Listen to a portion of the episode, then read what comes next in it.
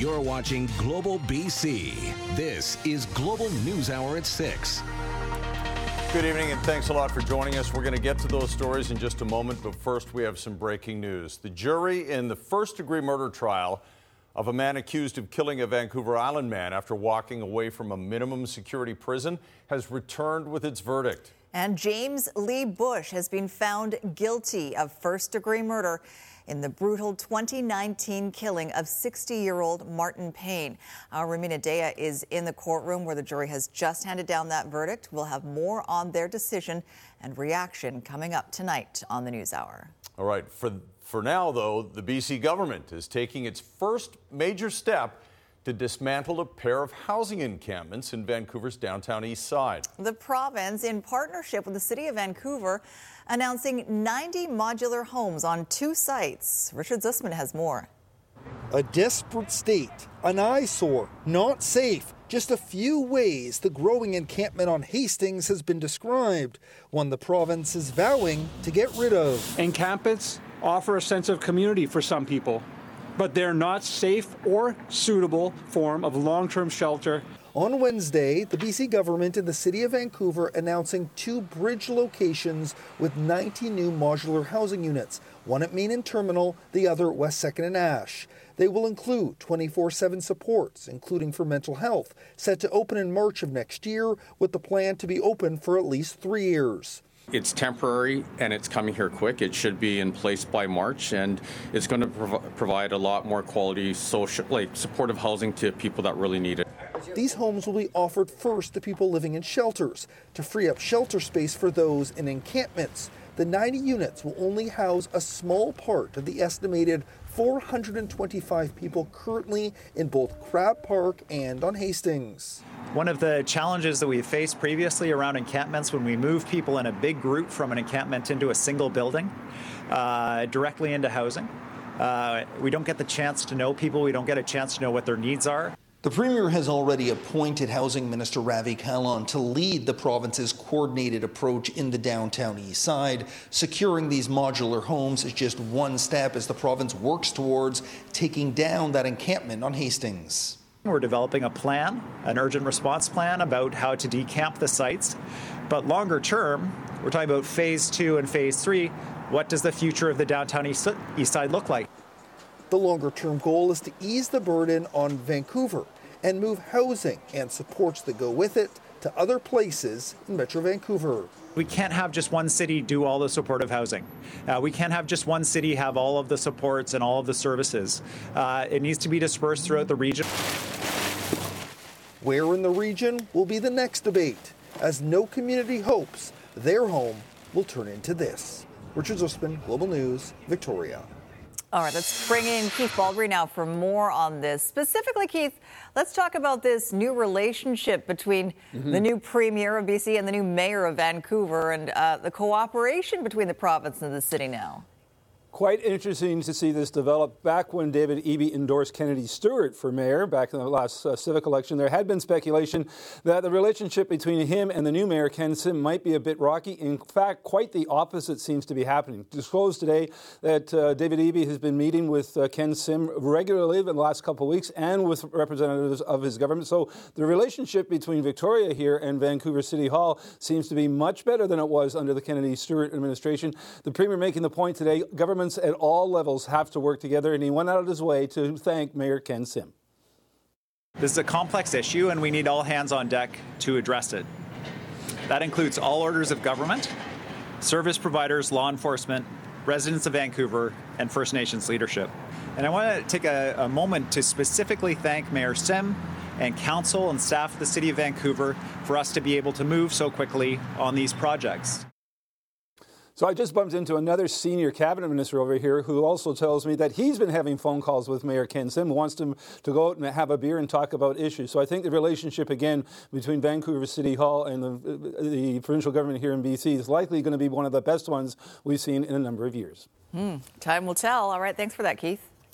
A man is in hospital after he was stabbed in Vancouver this morning. It happened just before noon near the Carnegie Community Center at Main and Hastings Streets. Police say the 32 year old was stabbed in the head and arm, but his injuries are not life threatening. Officers are interviewing witnesses in the area. So far, though, no suspects have been arrested. It has been a deadly 24 hours across the lower mainland with the Integrated Homicide Investigation Team taking over three homicide cases. Christa Dao joins us now live with the details. And Christa, I hit released some details today. What did they reveal?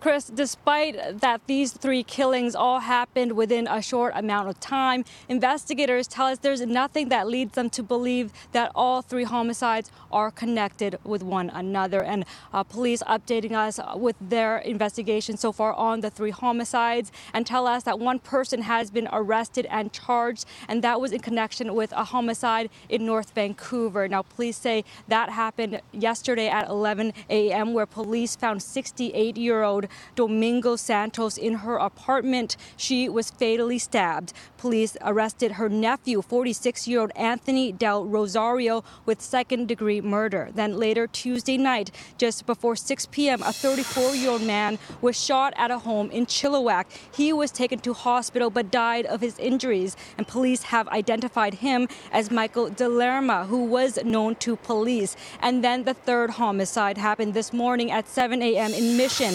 A man was found with stab wounds on 4th Avenue, and IHIT has identified the victim but has yet to notify next of kin, so they have not released his identity or their identity, rather. It's believed this was targeted too, but a motive is unclear. Here's what IHIT had to say about the timeline of these three homicides. The information we have is that they're not connected. Um, yes, they happen within a short span of time, but uh, we're seeing a lot of different motives, a lot of different scenarios play out, whether they be domestic assaults, familial um, homicides, stuff like that. I would say that like there was no one main thing that's the catalyst for this uptake in call volume. Hmm, so a lot of people might be curious if uh, they believe these are related at all to the Lower Mainland gang conflict. It doesn't sound like it from that answer. Yeah, Chris, um, police are looking into that possibility with respect to the two stabbing homicides that was in North Vancouver and in Mission. Police believe they're not connected to the lower mainland gang conflict and they were isolated incidents. Uh, regarding the Chilliwack shooting homicide, police did confirm there was a burnt out vehicle located about 10 minutes away from that crime scene. So pe- uh, police are looking into whether that is connected, but right now not confirming and say it's still too early to say, Chris. All right. Thanks very much for that, Christa. That's Christa Dao reporting for us. Police are looking for victims and witnesses to several unprovoked assaults in Gastown last month. Officers responded to multiple 911 calls on November 28th after witnesses saw a man slap a woman, assault a cyclist, and then attack a person walking with a group near West Cordova and Abbott Streets. The suspect also allegedly tried to fight someone near the Metropole pub and pulled out a weapon before police arrived. Suspect was confronted by officers. He was shot and then taken to hospital. Anyone with information is asked to call VPD's major crime section. Vancouver police are investigating a bad crash downtown that sent a driver to hospital. The Porsche was eastbound on Georgia. A witness says the driver was weaving in and out of traffic, lost control, and crashed, knocking down a pole and coming to rest on the sidewalk where you see it in this video. The Vancouver Police Traffic Unit says the driver was well over twice the legal limit for alcohol, and it's the second time in two years he's faced criminal charges for impaired driving. Well, she went for a hike on a trail system she knows well, but she hasn't been seen since. The last known sighting of Melissa McDevitt and what her father says about the disappearance. Next on the News Hour. I fix it again only because I love the God, I love the Christmas, I love the kids. An early gift for seniors hit by thieves, the support that's helping them save Christmas coming up. Also tonight, the limited release that had hundreds of people lining up at Waterfront SkyTrain station. That's coming up later. Right now, though, time is running out to find a missing woman on Vancouver Island, last spotted on security camera footage near the Sooke potholes. Melissa McDevitt is an avid hiker, but has a rare condition that puts her at higher risk. Kylie Stanton spoke with her father, who flew up from the U.S. to try to find her. Parenting is all about showing up in the good times and, in this case, the bad. I'm not remotely capable of finding my daughter, but you got to try. After flying in from his home in North Carolina, Tom McDevitt is here and ready to help, joining the search for his daughter, Melissa. My wife and I have to be strong, and we are going to continue to hope for that she will be a miracle. Family members knew something was wrong when the 39 year old missed her flight home for the holidays, later learning she didn't even arrive at the ferry she had planned to catch to get to the airport. A missing persons report was filed, and knowing she had been hiking the Sooke area, officers were directed to the trails. A search started as soon as her vehicle was located here.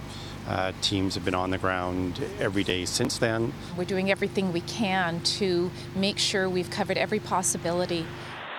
Surveillance video captured McDevitt as she entered the trails, showing her wearing only light clothing and carrying a pair of hiking poles. This map marker indicates her last known point. McDevitt is described as neurodivergent. She has a rare genetic condition called triple X syndrome impacting her social interactions and making her prone to riskier behaviors. What's now being carefully considered to inform the search. It does tell us that she's going to find cover. She's going to look for uh, you know, a structure, a building, uh, underneath a root ball, anything to get ourselves out of the element. The plan is to scale back the search until the weekend when resources from across the province can join in. But hope remains high. I might find that proverbial needle in the haystack, and maybe that will be my gift of my lifetime to bring my daughter out. And while the chances of a rescue fades with every passing day, this father will keep searching. He showed up and he won't give up. It's equally important that we just have a recovery and that we can have closure for our family and take our daughter home. Kylie Stanton, Global News, Sooke. Well, coming up, it's the car component thieves can't get enough of, and it takes almost no time to steal them. Why catalytic converters are still disappearing at a rapid rate despite a recent crackdown. And how the high cost of car insurance is a roadblock for young people in more ways than one. Starting to ease off now for southbound traffic on Highway 99 through Delta towards the 91 and further south into Surrey. Have a million gifts to give? Scratch the perfect gift off your list with scratch and win tickets available at your local retailers. 19 plus to play. I'm Trish Jewison in Global One, high above Highway 99 in Delta. From the stories we need to know to a look at what's happening right now around us. When BC needs to connect, BC turns to the source that brings us together. Global News. Connect.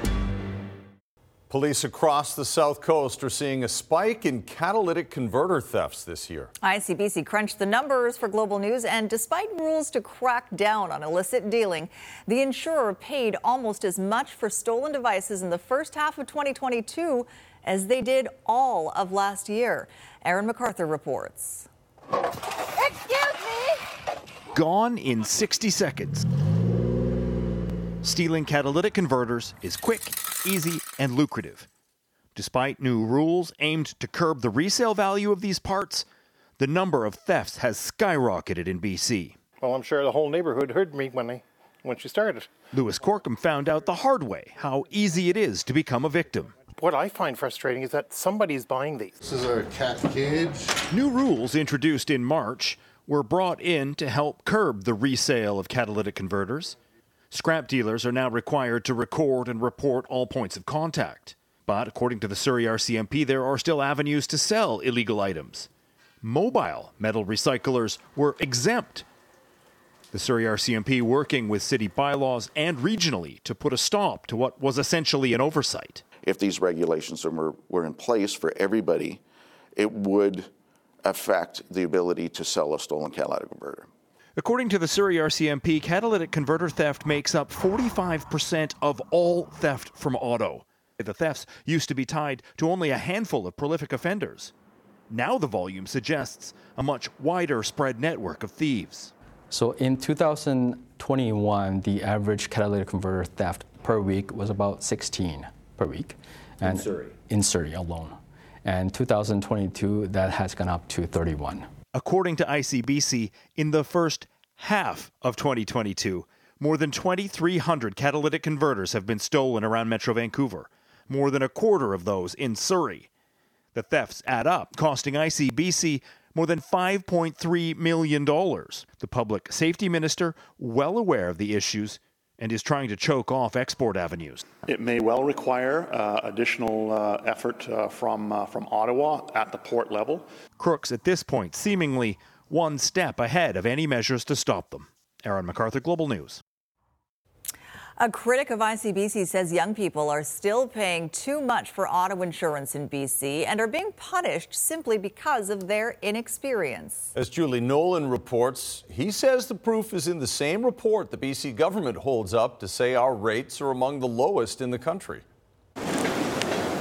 Having a vehicle in BC can be quite costly. The insurance is not is not too nice. I'm paying just around a little bit over 400 right now a month. With other monthly expenses on the rise, it's hard for young drivers like Iman Irbaganje to catch a break. We could put that money into different things, education, stuff like that. So your parents are insuring your insuring the vehicle for you so yeah. that you don't have to pay. Yeah, yeah, my parents do that for me and my sister. And would you otherwise be able to to afford it? No, I wouldn't readjust that rating system and make it a little less onerous on the young drivers. Reacting to a report by Ernst & Young showing BC and Saskatchewan have the lowest insurance rates in the country, a public policy researcher is highly critical of ICBC's rating system for young drivers. That report showed that an 18 year old driver in Vancouver will pay just over $3,000 a year to insure a 2012 Honda Civic.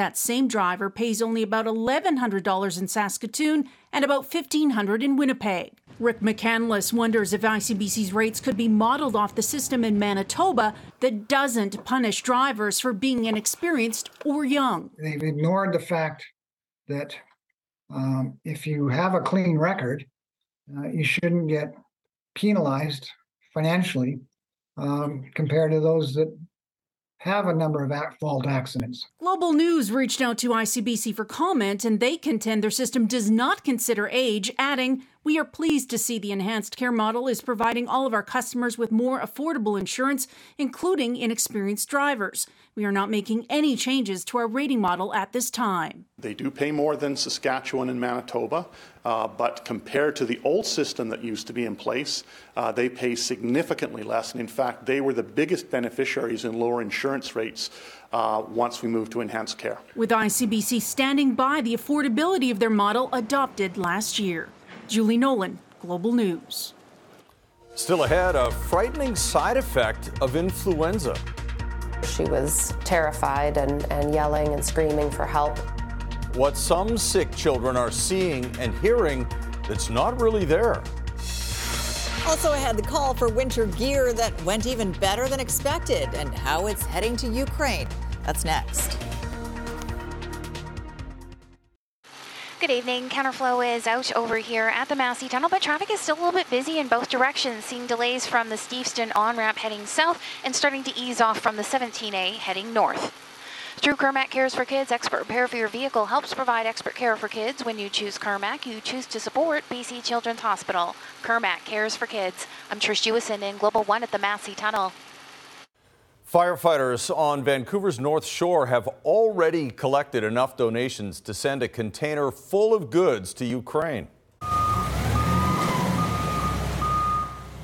The container was filled today for the journey overseas. The campaign was spearheaded by the District of North Vancouver Fire and Rescue Services.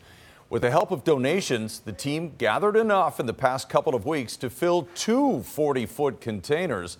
Firefighters say donations of warm winter clothing and other items have been dropped off to fire halls and sent in from people all over BC. Absolutely surprised at the amount of donations we're getting.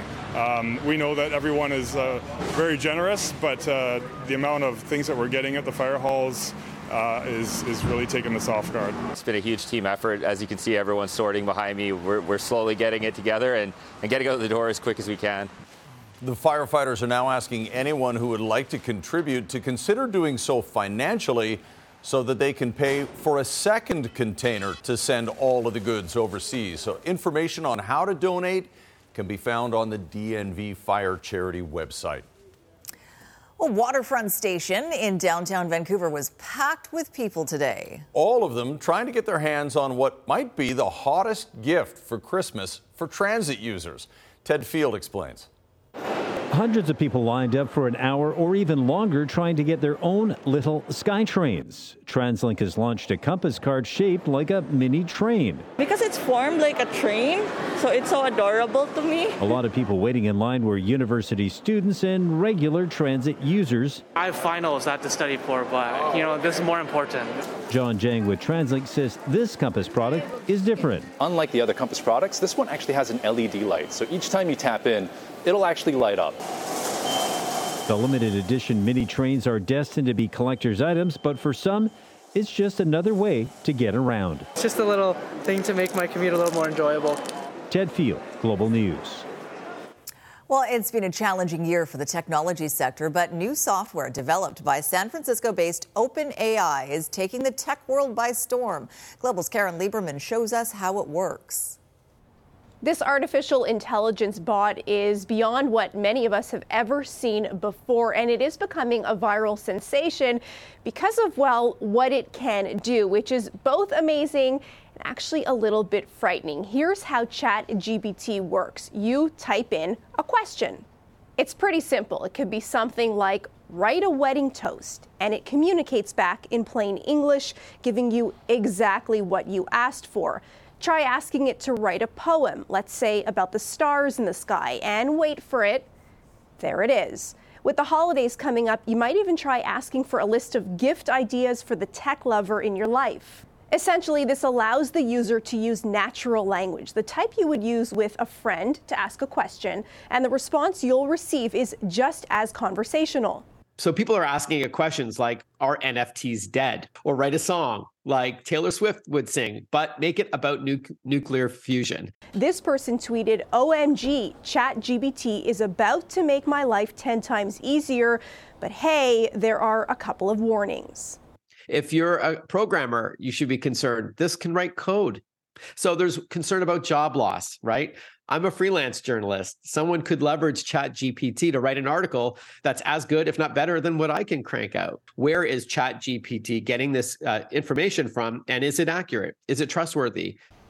Okay, so it isn't perfect, but techies are still over the moon with excitement over it. Now, some even expect that it could one day take over some search engines like Google, but there are some limitations. For example, the knowledge that it has is only up to 2021. So, yes, it's current, but it's not entirely up to date. And finally, I leave you with this. Have a look. This is what this report would have looked like had ChatGPT written it for me. It's not bad, right? Which is also a little concerning. Back to you. And Karen did it better. Absolutely. There's no replacement for her or us. No.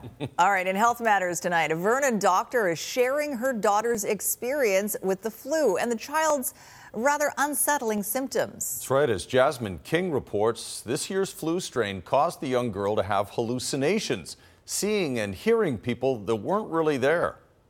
She was terrified and, and yelling and screaming for help. When Dr. Catherine McKinley's daughter, Marissa, had the flu a few weeks ago, she had the normal symptoms fever, fatigue, and muscle aches. However, she also had one that was not as common. She thought she could hear voices yelling at her. She thought she could see a bench with people on it. Um, and none of those things were real. Marissa was hallucinating, and Dr. McKinley assured her daughter that nothing was there, but the second day of her illness is when they became prevalent.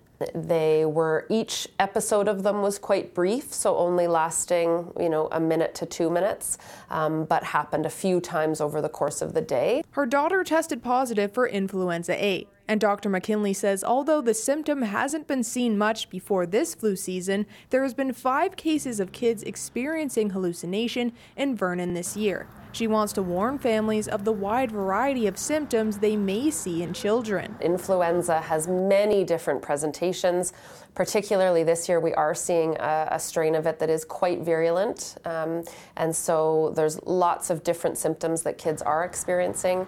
Dr. McKinley says there has been a big spike in admissions, and they've seen many children come through the emergency room with influenza. Interior Health is reminding the public what they can do to best protect kids from the flu. Get children immunized against influenza and ensure all other immunizations are up to date. This year's influenza vaccine is a good match for the strains circulating in our communities. When people around children also get immunized, it adds another layer of protection. Interior Health is offering flu shot clinics across the Okanagan for people of all ages. Jasmine King, Global News, Vernon. Coming up, saving the season for seniors hit by the Grinch. I'm just so happy for you that you've got these. Decoration duplicates help bring back the joy of Christmas. And the New Year tradition making a comeback after COVID.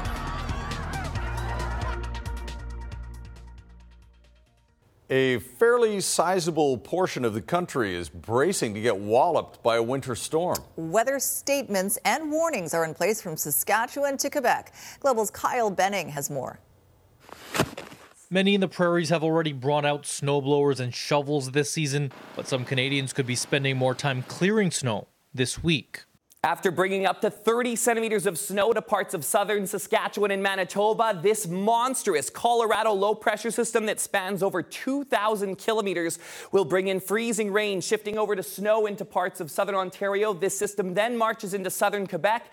Some areas in eastern Canada could see upwards of 25 centimeters of snow. Environment Canada has sent out warnings, alerts, and statements over snowfall, ice, and wind across a number of provinces. Snow could be in the forecast for a few days in some regions from this system. And sometimes they cover half of the continent. North America. And what we see here is that, you know, when we look at the precipitation field, so rain, snow, it's stretching from Texas all the way north to Churchill. And while blizzard-like conditions are evident in some states like the Dakotas and Minnesota, tornado twisters are more common in others. At least two people died in Louisiana as windstorms popped up from New Orleans to Mobile, Alabama. The roof was gone, and you know they always say that you hear a train coming. Well, this was a big train to come through here. Wind speeds are expected to reach up to 70 kilometers per hour in southern Ontario in the coming days. Kyle Benning, Global News. That's going to be nasty, but you know, sometimes you just want to be cold. And that's good news for Vancouverites looking to start 2023 with an icy splash. The polar bear swim is back at English Bay after a three year COVID 19 hiatus. It is one of Vancouver's oldest and largest New Year's traditions, and this year is turning 103. To celebrate its return, swimmers can enjoy all the benefits of a frigid swim, as well as live music, food, and a plunge with the granddaughter of original polar bear swimmer Peter Pantages. It feels like it's a new beginning. January 1st, um, being able to do it together in person again. I think it's uh, it feels like it's a way of us getting together and celebrating a fresh start. The Pantages family have uh, had this long-standing family uh, tradition that has turned into a full-blown Vancouver tradition. And essentially, we could say we're a much larger family now. Changing rooms, lockers, and warming stations will be provided, but keep in mind space is limited. So come prepared for that fresh start to the new year with a warm set of clothes. A big cozy blanket. And a thermos and all that good mm. stuff. Uh, okay, so we saw that information about the big winter storm hitting the rest of Canada. What about us? And we're not totally out of the woods either, are we, Christy? No, absolutely not. In fact, I, what I was going to talk about right off the bat here is the potential for very cold conditions in our area. You've likely heard sort of people alluding to this. What I want to explain to you is that there is good agreement amongst the computer models that we're going to see a significant drop in temperature next week. So Tuesday, Wednesday, Thursday, and into Friday. It doesn't look like it's going to be a prolonged period. It could just be a two or three day event. The question is really more so how cold will it get? There are some computer models that are showing that it could be record breaking cold, whereas others are not. So that's what we're going to uh, sort of wait to see. It's still seven days away, so there's still a lot of uncertainty, but it does look like it's definitely going to get cold. Here's a quick look. We've got a ridge of high pressure right now, and that's going to start to back away. Over the weekend, the potential for snow, and then that uh, extreme cold starts to settle in on Tuesday. And again, it's Wednesday, particularly Thursday, and then we'll start to warm up, it looks like, on Friday. But be prepared for the cold, whether it be your plants or animals or just yourself. Tonight will be chilly as well. We're expecting lows of minus 12, for example, in Prince George, climbing only to minus 8. We are going to see extensive valley fog or valley cloud across the region. Sunshine by the afternoon, though, and for our region, patchy fog in the morning, but it is expected to break out of that, or we are expected to break out of it. But Port Alberni, you may not, for example. So, two more days of sunny conditions, which is great, but by Saturday, Sunday, the potential for snow definitely shifts in. We're going to be hovering around the freezing mark, as you can see. So, it'll be a changeover from rain to snow over the weekend, and then it's next week that we have the potential for that drop in temperature. Heads up. Here's tonight's Centra Windows weather window, and I'll tell you, I couldn't make a decision, so I'm going to show you two. Here's a look at the first one. This is looking out over Okanagan Lake from the Vernon area. Wilf staring that one. Just a stunning shot with the mountain in the background there. And another one from Big White.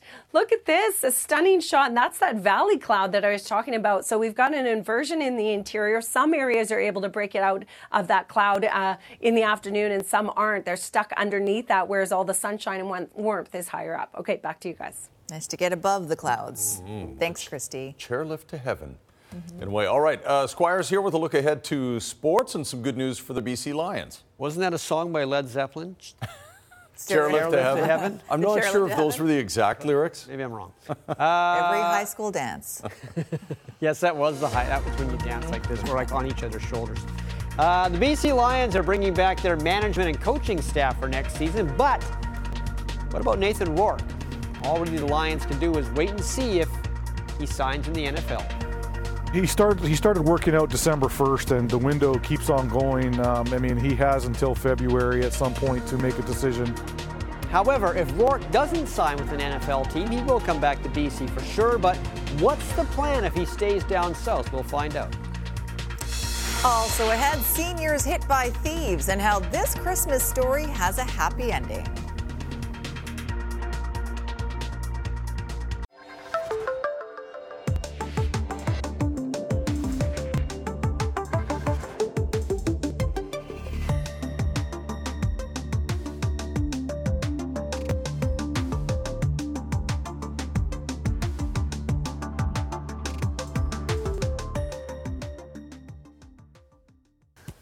Reminiscing about our high school dances. High school dances. and Girls on one side of the gym wall, boys on the other side, and it was right. no man's land between you. Nobody dared walk out. Oh, the good old days. Uh, looking happening? at the line combinations this morning in Calgary, the Canucks' number one line, at least in practice, for the Flames tonight will be Bo Horvat with Curtis Lazar and JT Miller on the wings. Second line, Pettersson with Kuzmenko and Mikheyev. Boeser's on the third line with Dries and Conor Garland. Miller, of course, has moved from wing to center and back again, and Bruce Boudreau feels that at this very moment, it's better to have JT along the boards than in the middle. Although Miller only has one goal in his last 11 games, which is kind of strange because the Canucks have been scoring. They have 35 in their last 11 as a team. When, when push comes to shove, JT um, uh, would like to be in the middle. I'd like to have him in the middle. Um, it's the same as Petey last year, played 30 games on the wing, but I know we wanted to play in the middle. But we have to do what's best that we think for the team. And right now, it would be JT playing where he is. All right, this was the historic moment last night, his third goal against Chicago, and in the 800th goal of his NHL career, Alexander Ovechkin. Only Gordie Howe and Wayne Gretzky have scored 800 plus in NHL history. Howe is at 801. Ovechkin plays Dallas tomorrow, Toronto on Saturday. He has seven goals in his last four games, so the chances are good he will either equal Mr. Hockey or pass him before the end of this week, and then he'll have Wayne Gretzky in his sights. And this was what happened after the game. All the players waiting for Big O to drench him with whatever they had in their hands. And he will pass Wayne Gretzky one day, unless, of course, some devastating injury happens to him, and you hope not. Well, when you have a 12 and 6 season, and you're not going to make a lot of changes after you have a 12 and 6 season, are you? So today, the BC Lions signed head coach Rick Campbell to a contract extension through 2024. They also are going to bring back all his assistant coaches for next season. They also re signed co GM and director of football operations Neil McEvoy through 2024. But of course, nobody knows if quarterback Nathan Rourke is coming back as well. People who run football teams like to have a lot of control over their particular situation. But as far as Nathan Rourke is concerned, his situation is out of the hands of Neil McEvoy and the BC Lions, and they know this. He has until February to sign with an NFL team. If he doesn't, he would come back to the BC Lions, but that seems 50 50 at best right now. We're going to do whatever it takes to, uh, you know, make Nathan as comfortable as possible in British Columbia. But you know, if, if that means he goes to the NFL, then uh, we're going to, you know, uh, wish him the best and be his biggest supporters. So obviously, the Lions have to be prepared for life without Nathan Rourke, but they feel they may already have his replacement in Vernon Adams, who was brought in from Montreal during the season after Rourke injured his foot. If, if Nathan signs somewhere else, then we will gladly and happily bring Vernon as our leader. We believe we can win with him. We have won with him. But uh, you know what? Time will tell exactly what will happen. Of course, Nathan Rourke isn't the only BC Lion who might not be back in 2023, but that's how it is when you run a CFL team. Player retention might be harder than actually winning a Grey Cup. Once you have uh, signs of success, everyone wants to pick your pocket. And, uh, you know, it's tough financially to compete or impossible to compete with the National Football League. Those are the top dogs. And so uh, all we can do is uh, give guys opportunities to play in Canada and uh, hope for the best. And uh, so far, we've been able to do that. The defending World Cup champs from France will have a chance to continue being the defending World Cup champs on Sunday. Nice goal five minutes in by Theo Hernandez against Morocco to give France a 1 0 lead in this semifinal. Of course, the winner taking on Argentina. Big chance here for El Yamiq. Look at this. Over the head off the post. Lloris got his hand on that as well.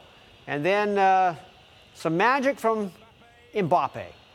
Around a few Moroccans, it goes right to Randal Kolo That makes it 2 0. So it'll be France against Argentina and Messi Sunday, 7 o'clock our time. There is also a third place game between Croatia and Morocco. As we said before, the two teams who are in Canada's group, they'll play each other Saturday morning. Early. There you go. That's early. All right. Thank you, Squire. Just ahead, the Christmas display do over that's even better the second time around.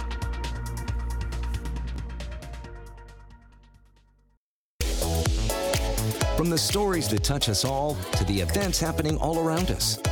When BC needs to connect, BC turns to the source that brings us together. Global News. Connect.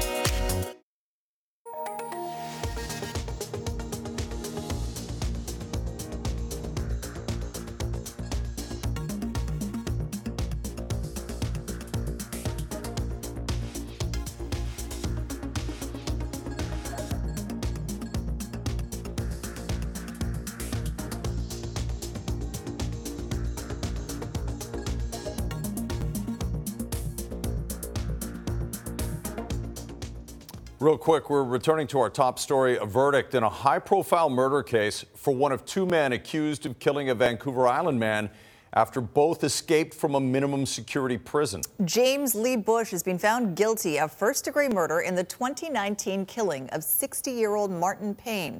This just one day after jury deliberations began. Busch's co accused, Zachary Armitage, pleaded guilty to first degree murder halfway through the trial. Payne was killed one day after Busch and Armitage walked away from the William Head Institution, eight kilometers from Payne's home in Metchosin. A sentencing hearing for Busch takes place tomorrow. We were elated to know that um, Busch will be held accountable for his actions and that honestly the public is more safe without him on the streets. As I was sitting there listening to the evidence, I thought, how can it not be this? You know, um, so hearing them come back with that, what that verdict was yeah, it was yeah, it was a great feeling story, of course, just breaking uh, earlier this evening. Jordan, I'm sure you'll be talking more about that tonight. And you also have a preview of the other stories you're working on for 11. Indeed, Sophie, we will have more reaction and details from inside the courtroom. Plus, the federal government's announced big changes impacting the Pacific salmon fishery.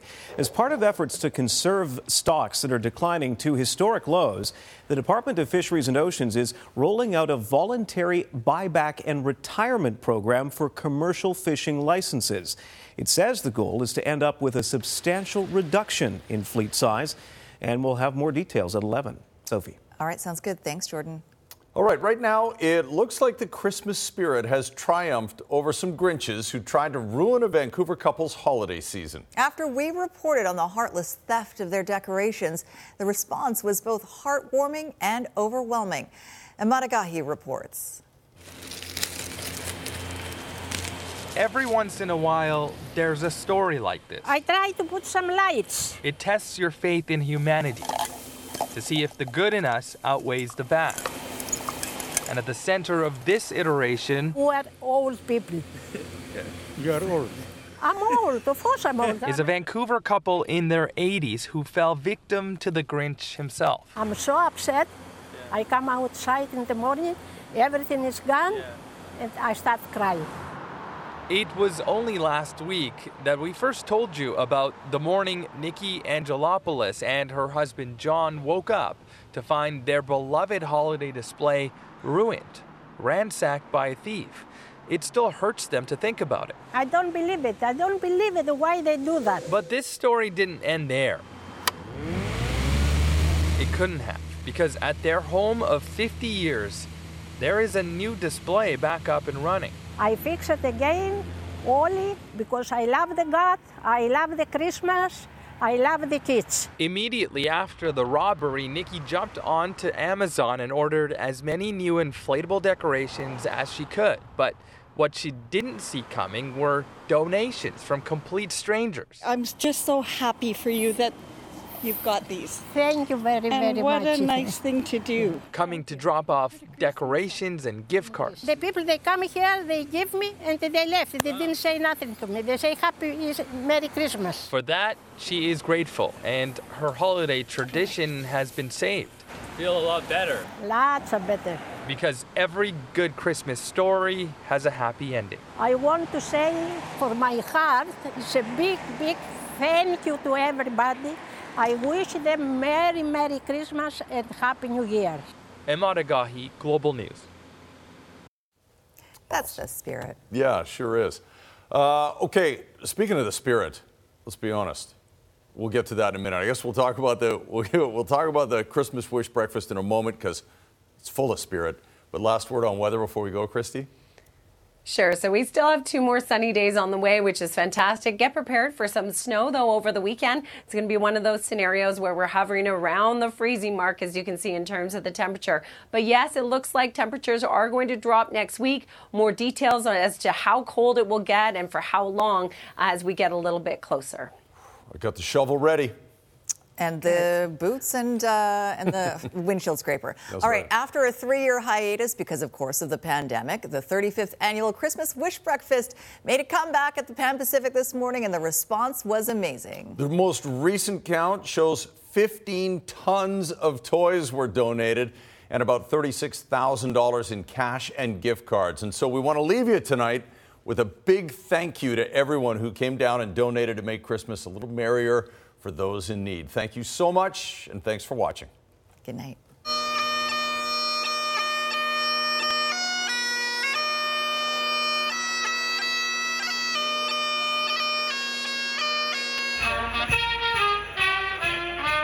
It really gives me the sense of what Global BC means to the community, but what the community gives back. Go away, Jimmy. Give me a hand here. Yeah!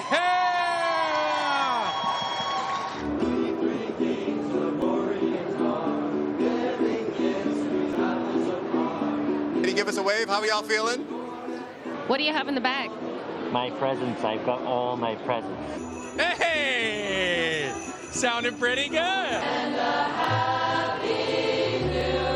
You know what, Jen? We're having a little too much fun here. We're having so much fun.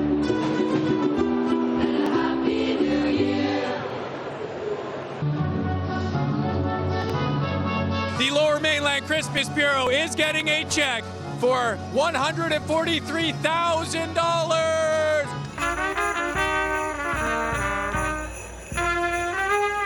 Come this way. Say hi. And Thank then- you to every single person who Mhm. came out and decided they wanted to be part of what we're doing here today because it's not possible without every single person who came and donated.